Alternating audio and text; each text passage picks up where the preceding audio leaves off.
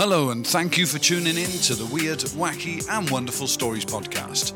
Now, please welcome, all the way from their front living room, your hosts, Shelley and Bella. Hey, everybody, and welcome to episode 25 of the Weird, Wacky, Wonderful Stories podcast. Hello. So, this week we are going to do the show on vampires. So, this is going to be quite a morbid kind of show this week, isn't it, really? It's not going to be as sort of laughy and jokey as the others, I don't think, because I don't some know. Of the, some of the content is pretty harrowing, isn't it? Yeah, but it's not like we haven't talked about crazy stuff before and come up with things to talk about. We have weird senses of humor. Yeah, that's true. That's true. So this is more your kind of bag, isn't it? Vampires. You're quite into all that sort of stuff, aren't you? Well, when I was a kid, vampires were to me the most scary monsters, right? Because my mom used to watch this thing that came on late at night. It was called Ghost Host, mm-hmm. and We it- never had that here, or I've never seen it anyway. Yeah, well, it always had horror movies on, and it was like eleven thirty. I think it started because she was a night owl. Then I think I come by it honestly because I would be up really late as a child. So that's where you get it from. Yeah, And that's it- why, still to this day, I fall asleep alone. You fall asleep with me. You just wake up alone a lot in the Yeah, middle of the you've night gone you'll go, "Oh, I'm I'm I'm falling asleep now. I'm I'm nodding off after you've been asleep for an hour." so I get sick of hearing you do it. So I get out of bed and come down here. So Ghost Host used to come on on Saturday night, Mm-hmm. and most of the time it would be a vampire thing. So they were the scariest things to me until The Exorcist came along, and I actually got to watch that movie. And then people being possessed became my biggest horror fear, I guess. One of my biggest fears is aliens because you just don't know how to fight them. And my second biggest fear is spiders. And Yeah, there's nothing paranormal about them. Well, nothing about spiders, although I'm sure that there are probably loads of like movies and stories that have to do with crazy spiders like arachnophobia. I was terrified sitting in the movie theater as a teenager watching arachnophobia. Yeah, well, it's crazy because some dozy fucker said to me once, "Oh, you've got arachnophobia. Why don't you watch the movie Arachnophobia? You'll learn something about spiders, and then it, you won't feel as bad about the little ones that we've got here in the UK." So, Who gave you this? well, I can't remember, but like an even bigger idiot, I thought, mm, that sounds like a plan. So I watched it, and yeah, it freaked me out. And I actually found out that you know that spider that jumps against the glass. Yeah. Well, I was told that that was actually a British wolf spider that was superimposed and made to look bigger. I don't actually think it was because we were watching something on the TV the other day of an Australian spider. Remember that Oh, guy trying to get the spider up in the corner of the thing and it was jumping at him? With a racket. Oh my God, that freaked the shit out of me. with one of those electric rackets. That thing would have crawled across all of the little mesh stuff and jumped right on It him. wouldn't have touched the mesh stuff. It would have been on the outer edges of the racket. the best thing I saw about those big spiders was I watched a YouTube video of somebody living in Australia and they had one of those in their house and they sucked it up with a vacuum cleaner. And you actually hear it. I mean, you know, like if you're gonna be, because I mean, you can extend your vacuum cleaner, Yeah. like, I ain't empty in the bag though. Do you know what I mean? well, no, it was one of those that held the, so he was in the, In the bag. not the bag, it's like the one that we have that you can just take off and dump out. Oh, that's even worse. Well, I know, because it it's not been. contained in anything. you could imagine taking a thing off there and the spider's looking, ah, it's you. yeah. I've been meaning to see you. I've been waiting for you to open this little door. you and me can have a chat. yeah, like go ahead, Yeah. open the door. See, me, it would have to go to the dump, and you'd have to buy me a shiny brand new vacuum cleaner Yeah. or Hoover, as y'all say. yeah, well, I think that faced with the option of having to open that or buy you a new vacuum, pick out your fucking vacuum. Uh, anyway, so Yeah, vampires. How did this? Vampires. Although one of the things that really freaks me out about spiders is their fangs. That no, the thing that freaks me out is that they got eight freaking eyes. They got eight legs. Have they got eight eyes as well? They got one per leg. Well, maybe it's more than eight eyes. It They- might I know be more they've than got eight eyes. yeah, I know they've got a fuckload of eyes. But anyway, it's the fangs. It's the idea that they can pierce your skin with these fangs. They inject something in there that then liquefies you and then suck it all out. I mean, that is pretty close It's to like a vampire, isn't it? vampire, yeah. Because in a lot of legends and that and folklore, the saliva of a vampire has some sort of chemical thing, to, so that yeah, so that it can bite you and then So it's weird actually that we should come on to spiders as a fear because really it does link back, doesn't it? Imagine a vampire with eight legs. I think I'm more scared of spiders than vampires now that I'm older. Yeah. You know, when I was a kid, I was Well, some of these stories that we've got are pretty fucking scary yeah. about people who, if they're not actual vampires, certainly believe themselves to be vampires or live their life as a vampire. I learned doing all this research that there are different vampire myths for almost every country in the Really? world. They have their own sort of version of their vampires. That's interesting. It would be interesting to know when it kind of started. You know that things like pyramids and some of the weird Aztec and Inca sort of stuff that's Well- gone on, and, and you can see it paralleled on different sides of the earth Well, I at have more or less the same sort of time. I have some of my notes that where I will talk about ones that are specific, but you can go on to the web. I think it's a Wikipedia page that has a chart that will tell you about all the different countries and what they believe and Okay, I, well, I we will put gonna, the link to that in the show notes for you. Yeah, I definitely wasn't going to print that out because it probably still be printing.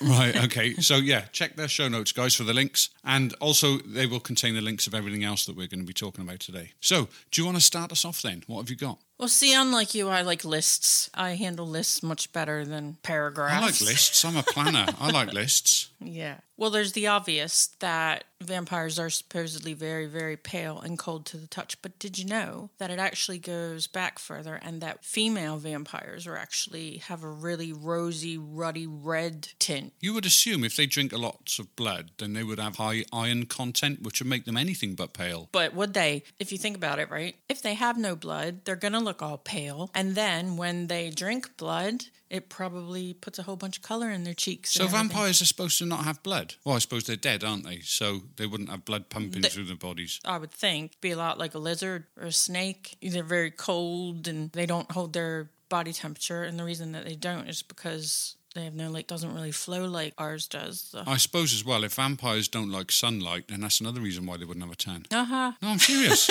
maybe that's another reason why they're pale. There are actually some vampire myths say that vampires are actually shapeshifters and that they shouldn't actually have their own category because they can change into a bat, which is, you know, the most common. Common. So it's that vampires are actually more closely related to a werewolf because a werewolf is supposedly able to shapeshift. I never knew that. I mean, No. I, I didn't think about the connection. Some vampires can fly and some can't. I don't Especially know. if they're a bat. Uh-huh. They'd I'm have, talking they'd have about a job, before They'd have they- a job flying if they were a werewolf, wouldn't they?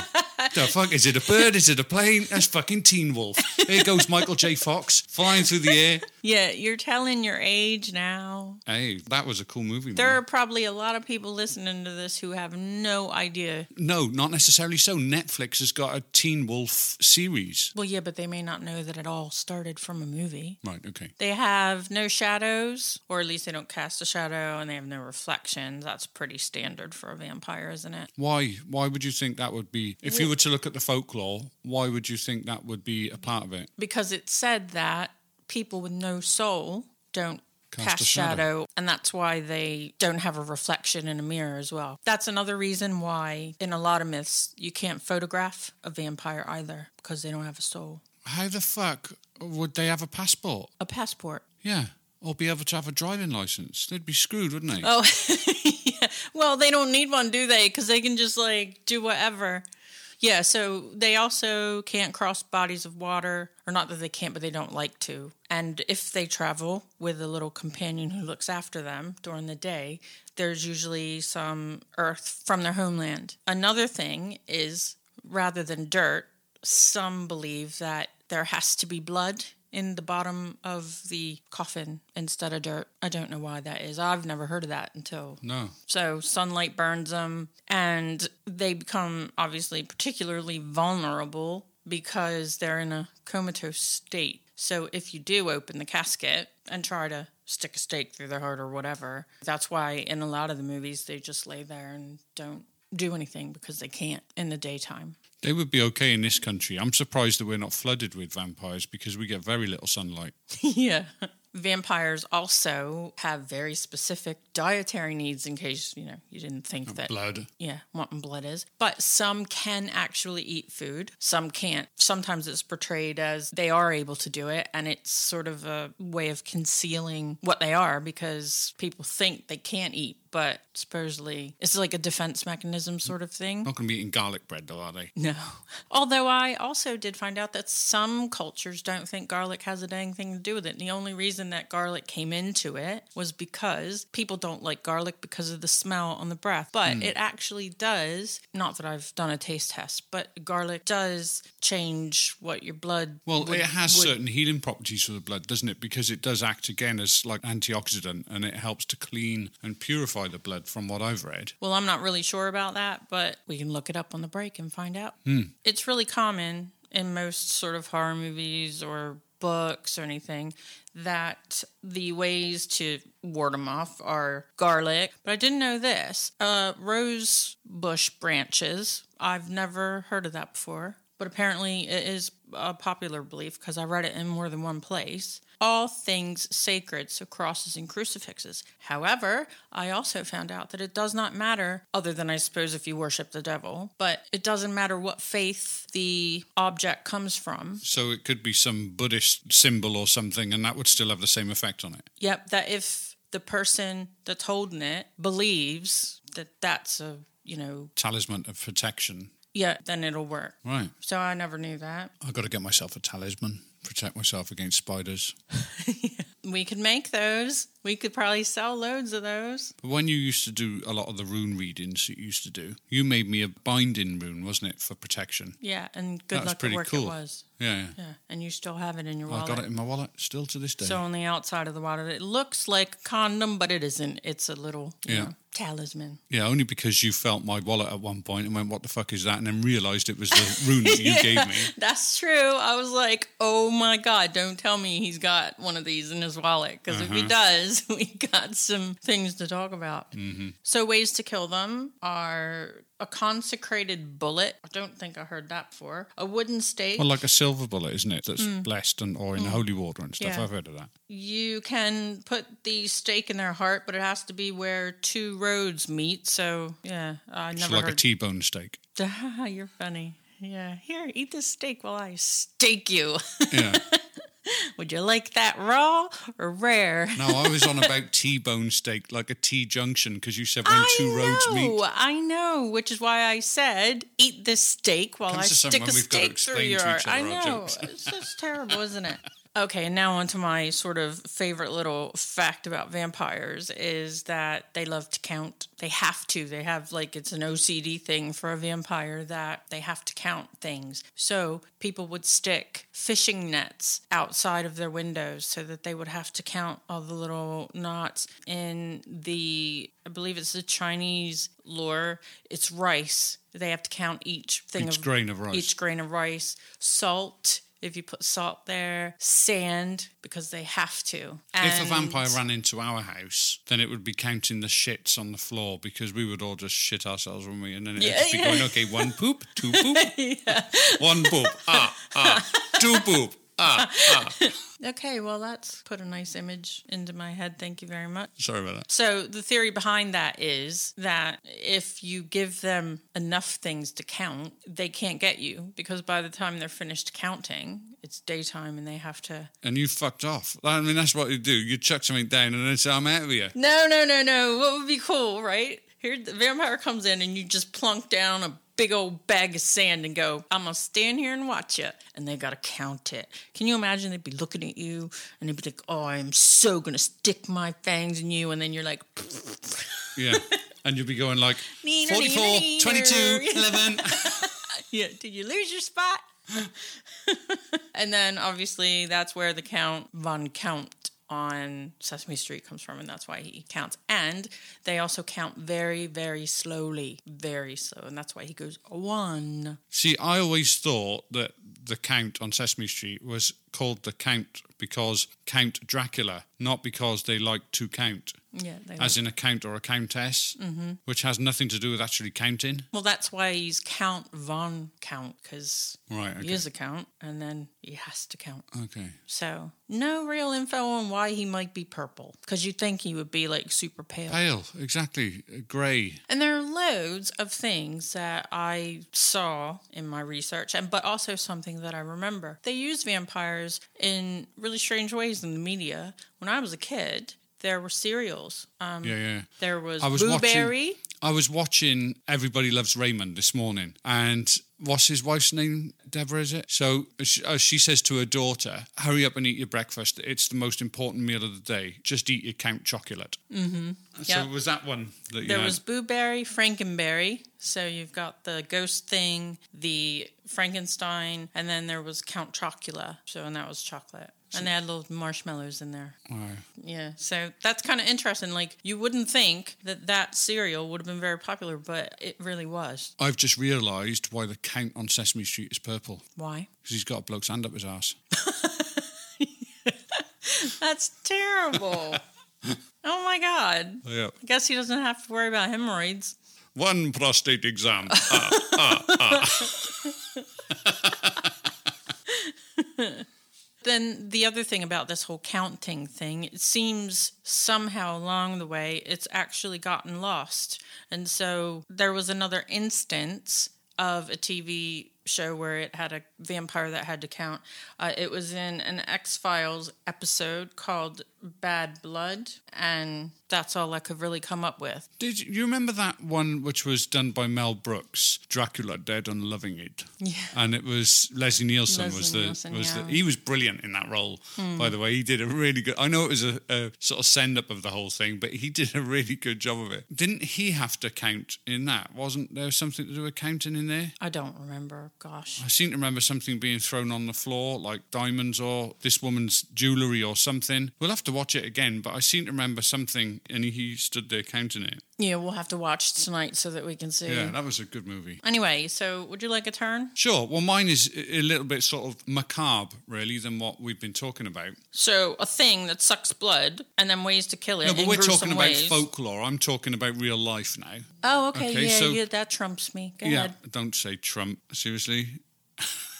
Trump doesn't mean that anymore, does it? As soon as someone say Ah, okay, someone okay, trumps me, I'm Yeah, yeah, thinking yeah, of okay. Donald Trump sitting on you or something. Okay, okay. Children playing near a hillside gravel mine found some graves. And this was back in 1990 in Griswold, Connecticut. Now, police initially thought that the burials were maybe the work of a local serial killer or someone that had been quite prolific in the area by the name of Michael Ross. They closed off the area and got in the forensic teams and everything and dealt with it as a crime scene. But it turned out that the bones were really, really old and, in fact, went back as far as the sort of 17, 1800s. They called in an archaeologist by the name of Nick Bellantoni. So, this Nick Bellantoni found that many of the skeletons in these coffins, in these graves, were of children. And they were laid to rest, and it says in this article, in thrifty Yankee style. So they had simple wood coffins. They didn't have jewellery with them or any clothing, even in some cases. Their arms were resting by their sides or crossed over their chests. So quite a normal sort of scenario. Mm. Okay. That was except for burial number four. So burial number four, the body in it was sort of dubbed JB. And the reason for that is is because on the lid of the casket was in brass tacks spelled out the initials JB. And this coffin was red, it was painted red. And when they actually took the lid off of the coffin, they found that the, the skeleton had been Yeah. decapitated and laid on top of the rib cage with the thigh bones so that it looked like the Jolly Roger sign, the skull and crossbones. Jolly Roger sign. You know pirates, the pirate Oh yeah, sign? yeah, yeah, yeah, yeah. they believe that the beheading of the body and the, the way they kind of took it apart happened about five years after the death of whoever JB was. Right. Okay. So they buried him and then or five buried years it later, and then went exhumed. back and yeah. right. Okay. Now, around that sort of time when all of this was going on, there was a neighbouring city in Connecticut called Jewett City, mm-hmm. J E W E T T. And the townspeople there had exhumed several of the corpses because they believed that a recent spate of murders was coming from these bodies rising from their graves and then committing these acts. When was this? What year was this? This was in 1854. It looks like maybe this Griswold grave of JB was affected at the same sort of time. So maybe there was another murder going on or another series of murders going on in this neighbouring city of Griswold. And that's why they dug it up. And then they believe that possibly they dug that up and did the same to it. So they reckon that there's been about 80 of these exhumations that go back as far as the 1700s and as far west as Minnesota. But most of them happened in and around New England in around the 1800s. Now, this was obviously a good hundred odd years after the Salem witch trials, which they believe was maybe the birth of all of this. Yeah, it was, funny because that's what I was thinking in my head. I wonder if this is connected somehow to the witch trials and Another thing that's interesting to note is a lot of this was happening around the time that tuberculosis was ravaging the, hmm, the world. consumption. Yeah, exactly. And in fact, it was found that JB had actually suffered from tuberculosis or certainly a, a lung disease that was very similar to it. These kind of things happen very often to these rural families because they lived on the outskirts and they weren't in the cities where they could get more medication and, you know, easier access to the medical care, albeit that the medical care back then didn't have much of a clue with tuberculosis anyway. A yeah, I was going to say people died from tuberculosis Yeah, back yeah. then. Today, that's not necessarily so. Did you know, just as an aside, that it used to be a long time ago, anemia, they said that meant that you were a vampire if you were anemic. Well, it's funny because some of the things that I've read states that modern day vampires who believe that they are vampires, one of the things that they're most at risk of, other than the normal sort of blood pathogens that can be found, is consuming too much iron hmm. and then actually going the other way. Make your shit nice and black. Yeah, tell me about it. Although these vampire exhumations happened fairly widely, most of them were around Maine and Plymouth, Massachusetts. A lot of them, they would open the caskets, they would behead them, etc., etc., like we've already spoken about. But in some places, like Connecticut, Rhode Island, Vermont, they actually burned the dead person's heart. And not only did they burn it, they actually inhaled the smoke from the heart as it was burning, and they believed that that would protect them against them ever turning into a vampire. Okay, that's, I've never heard that before, but okay. And why would they only burn the heart? I suppose that's their life force, isn't it? Well, that's what pumps the about it, blood, so maybe it- yeah, if they don't have that, then they probably, the blood doesn't do them any good. in the Plymouth, Massachusetts area, they actually, rather than opening the casket and beheading them, they just used to turn the casket upside down because they believed that if they left the vampire in the casket face down, then it wouldn't be able to rise. See, now that makes me think of cartoons where they've got that wood cut out, of, like when they're running through the wall, like, and all of a sudden they go through and it's got like a shape of whatever they are running through the wall. Then that makes me think of a vampire. He'll be like, no, and he's going to bust out the bottom and they'll be like, Just an mind. outline of a vampire mm. with fangs. Yeah. So a lot of the time, it would only be the family of the dead person. Sometimes, maybe the neighbours that got involved in exhuming the bodies of their loved ones or their neighbours. Occasionally, maybe medical professions or even clergymen would be involved in helping actually exhume the body and doing whatever needed to be done. But mostly, it was just the family or close neighbours that And would get that's involved. where the whole thing, I think, Bram Stoker, when he was coming up with his Dracula thing, it was a friend and didn't really involve people that they didn't know. It was all like within this really close circle of people that he terrorized. While we were on the break, we did what we said we were going to do, and we looked up garlic and had a cup of coffee, Yeah, yeah, and some chocolate and garlic. garlic. Garlic chocolate. Ew, that would be enough to keep me away from someone. Right, so garlic has been a traditional vampire repellent and used as a form of protection for over 2,000 years. The ancient Egyptians believed garlic was a gift from God. Well, it's something that's grown on the earth, isn't it? I guess so. Hmm. Roman soldiers thought it gave them courage. Sailors believe it protected them from shipwreck. German miners believed it protected them from evil spirits when they went underground. In several cultures, brides carried garlic under their clothes for protection, and cloves of garlic were used to protect people from a wide range of illnesses. Modern day scientists found that the oil in garlic, which is called allicin, A L L I C I N, is a highly effective antibiotic. So, Interesting. Incidentally, if you are thinking of using garlic for any of the ailments that we've just mentioned, please do obviously consult your doctor because we've just taken this off the internet and shouldn't be classed as sound medical advice. No, but you wouldn't want to go near that, would you? Yeah, the wedding night's going to be interesting, isn't it? I wonder if he wears it as well. He's got some garlic shoved in his pants. Yeah, maybe pulling off the garter comes from the guy going, "Okay, we're married now. You don't need that garlic anymore." And Yeah, throw it away. So I wanted to talk about two historical figures that some say contributed to the vampire lore. One of them was Vlad the Impaler. I'm sure loads of people have maybe heard of him over time, or maybe on the History Channel. They did a really good show on Vlad the Impaler on the History Channel. So, Vlad, he was not a very good guy. He used to nail people's hats to their heads as punishment. Um, he'd skin people alive and he impaled them on upright stakes. He also liked to dip bread into the blood of his enemies and eat it. His name, Vlad, means son of the dragon or Dracula, who has been identified as a historical Dracula. That was his father, whose name was Dracul. So he would be Vlad the second, and this is Vlad the third. Which has He- more gravitas than Little Drac. yeah. Vlad the Impaler was murdered in 1476, but they say that his tomb is empty, that there's nothing in it. Really?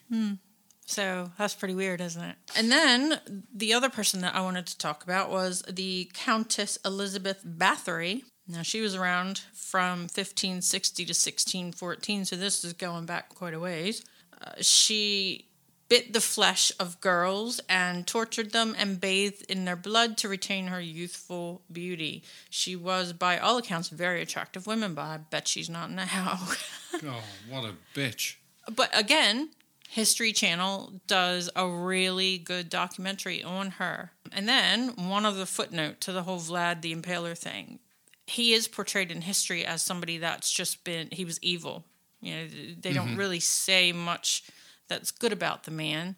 However, crime definitely declined during his reign. He reigned three times once for a year, and then once for six years, and then once again for another year. So, Vlad the Impaler was Romanian, right? Yep. Do you know there's a Romanian legend that says that if you want to find a vampire, that what you have to do is find a seven year old boy, put him on a white horse, and let the horse roam around a graveyard at midday. The grave that the horse finally stops and rests at is that which is the grave of a sleeping or hibernating vampire. Interesting. I didn't know that. So you don't want to do that on a very, very hot day because you're going to be really uncomfortable as the little boy riding the horse. And you don't want to do it when it's freaking cold because little boy will be awfully cold. Just saying.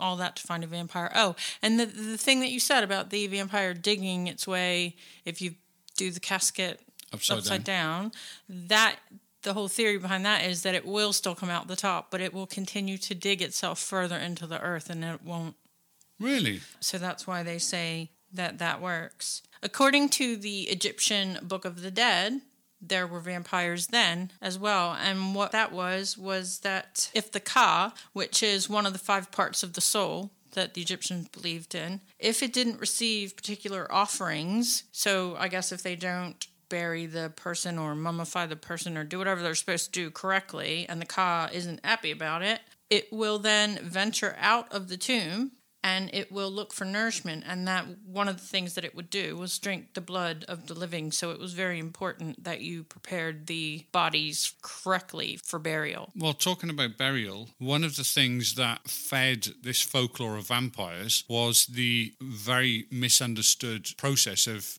decomposition. What happens is, is when a body gets put in a grave, the intestines will begin to bloat, and that can force blood up into the mouth. So when the casket was then opened later on, it would would look as if there. the body had recently consumed somebody or drunk blood because of that blood that was Yeah. forming around the mouth. Now, obviously, that's well understood by doctors and morticians and that today. But back in the day, they found that if they buried the bodies in the winter, that it wouldn't happen Of Yeah, because they're wo- frozen. no, well, of course it would happen, but it would just take longer to happen. So if they opened it up a month or two later, they wouldn't be seeing that blood Hmm. around the mouth because it's taken longer for the body to decompose. So vampires can be created in a whole bunch of different ways, and the most popular one, obviously, is if the vampire bites somebody else but doesn't kill them, and they have to bite them three times mm-hmm. actually, and then that person would become a vampire. But if you were the seventh son of a seventh son, mm-hmm. that you would be a vampire. Birth control, hello. It's funny though, isn't it, when you think about it, the seventh son of the seventh son, because in the Bible, seven is a very holy number. So it almost seems weird, doesn't it, that you've got this undead entity, if you like, that's coming back and a holy number is used. Well, I guess that they used to say 666 was bad, didn't they? But apparently Well, that's 777 is. I don't know about the seven thing you're. I mean, other than the, the seven seals, is that what you're talking about? There are the seven seals that lead up to the apocalypse, and it, That seven appears lots of the ways through the Bible. So that Jesus was in that desert for seven days and seven nights, wasn't he? And oh yeah, yeah, yeah. See, I'm not very religious, so everything that I learn about religion, I, I get mostly from. that's when he was being tested by the devil, and he was seven days and seven nights. So I found some information on a disease called porphyria, which they call the vampire or Dracula disease, and this is a actual medical condition and it causes vampire-like symptoms such as an extreme sensitivity to light and sometimes hairiness. Bryce. Poor kid, him and his Frodo feet and Well, now I'm thinking Um, about the light thing as well, because the only light that he ever gets is that from his computer. Yeah, pixel romantic glow or something. That's that's, that's what. It, yeah, I should tell him that. And then in, in extreme cases, this disease can cause your teeth to become stained a reddish brown, and the person would go mad. So Wow. Well, it's funny because if you look in nature, there's a lot of vampiric animals. So obviously you've got leeches, lampreys, vampire bats. Do They, vampire bats actually? they do suck blood, but Do they? don't kill. They only ever suck enough blood for their own sustenance. So they're actually just big freaking mosquitoes Exactly. And I mean, there we go. Another example there. that can't mosquitoes. see.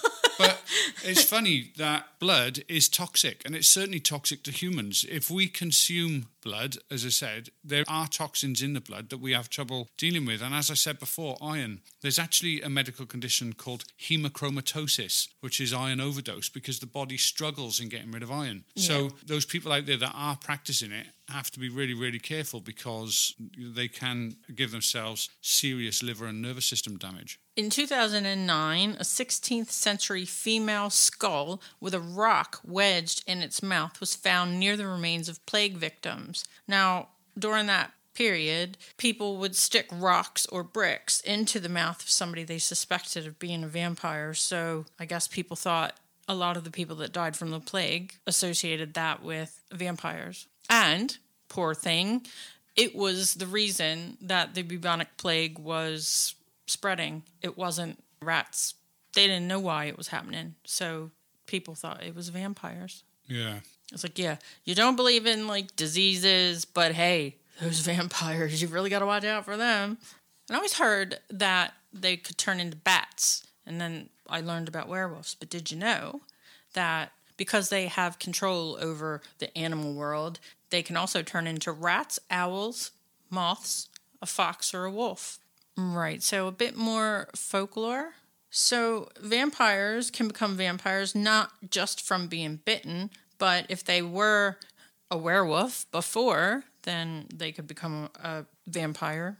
If they practice sorcery or if they were excommunicated, if they committed suicide, if they were an illegitimate child of parents who were illegitimate, and then if the child died before a baptism, anyone who eats the flesh of a sheep that was killed by a wolf, and then there's the seventh son of the seventh son. If a nun stepped over an unburied body, she could become a werewolf. If a child had teeth when they were born, they could become a werewolf. So that's interesting because I have heard of that sort of thing happening babies being born with teeth. if a cat jumped on their corpse before being buried, they could also turn into vampires. Of course, if nobody saw it, does that actually mean a cat jumped on their corpse? Or is it one of those whole things like if a tree falls in the forest and nobody's there to hear it, did it make a sound? So, this is interesting. A vampire initially emerges and it comes out all soft and gooey with no real form, and it's like a bag of blood. It has eyes, though, which would be red and glowing. And instead of a nose, it had a sharp snout that he sucked blood with. And if this thing could survive for 40 days, then he would grow bones and a body, and they would become the vampires. Wow. So that's interesting. I never heard that before. Have you ever heard of Bunnicula? Is that anything to do with the banana? No. Then no. It has to do with a children's fiction book. And Bunnicula is a little rabbit who lives a very happy existence as a vegetarian vampire. A vegetarian vampire. Hmm. What's it doing? Sucking tomatoes. Yeah, right. Well, that's the closest thing I could think to a body, isn't it? You He's know, got some the really messed up looking fangs too, doesn't he? Because he's like I don't know. Is he? bucktooth vampire. I don't know, but rabbits have the little. If you could have only seen the face that she just pulled to me whilst doing that. fuck and you. oh, and then there are some people who believe, and we can end on this if you'd like, that Prince Charles is a direct descendant of Vlad the Impaler. Wow. But you would think that that would be like really well known if it was true. Yeah, uh, there are some crazy theories about the royal family being aliens and goodness knows what else. But mm, There's going to be a whole bunch of people now thinking, ooh, let's whip out the history books and see how far back we can go. Because, I mean, I would assume that the royal family is, I mean, the lineage can be tracked for. well, I think there ages. has to be, doesn't it? It has to be what? Tracked. So we shall end on the fact that Prince Charles may be a direct descendant of a vampire. You heard it here first, guys. Fuck knows where she heard it from, but you heard it here first. Yeah. Anyway, thank you very much for listening. We really do appreciate it. Please do send your stories or ideas or shout outs to weirdwackywonderful at outlook.com and we will get right onto them for you. Oh, wait, before we go, just because we were talking about Prince Charles, it's also said that Camilla is the prototype for future female and lesbian vampires. anyway, There's no answer to that. Right, we're going now because I need a piss anyway, so I'm going to be getting Vlad the Impaler out and uh, we'll speak to you next week. Take it easy, guys. nice.